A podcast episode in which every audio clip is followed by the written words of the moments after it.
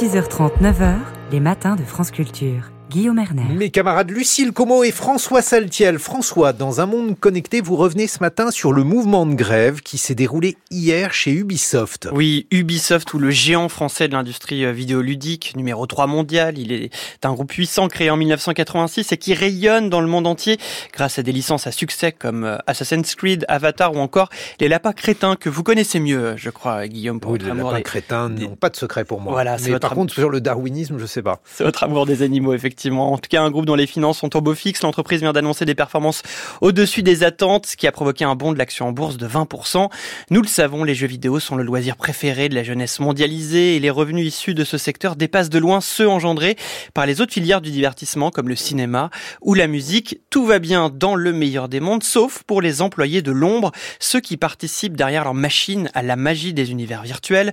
Les jeunes syndicats ont donc appelé les employés français à se mobiliser, des studios de Montreuil à ceux de En passant par Montpellier pour réclamer une hausse des salaires. Une contestation assez inédite au sein d'un environnement professionnel qui n'a pas une grande culture syndicale et qui est peu habitué aux actions collectives. Les petites mains des jeux vidéo, animateurs, développeurs, testeurs ne comprennent pas pourquoi ils sont si mal payés, surtout à l'heure de l'inflation. Ils exigent donc une augmentation de 5% des salaires. Et cette journée de mobilisation, un 14 février, hier, jour de la, de la Saint-Valentin, n'a pas été programmée au hasard.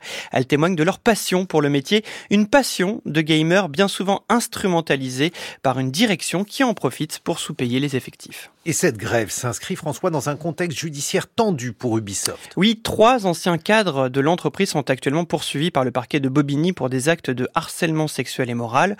Au-delà de ces cas personnels, plusieurs enquêtes initiées par la presse ont fait état d'un climat délétère au sein de l'entreprise en pointant un système toxique. Le Monde, qui a pu avoir accès au dossier judiciaire sur les violences sexuelles à Ubisoft, rapporte qu'une quarantaine d'agressions sexuelles sont mentionnées sur une dizaine d'années. Plusieurs témoignages révèlent un climat sexiste où les jeunes femmes étaient secrètement notées, exposées à des images pornographiques et régulièrement provoquées, harcelées et parfois agressées. Une ambiance de chambre d'adolescents où les managers, les dominants imposaient leurs lois.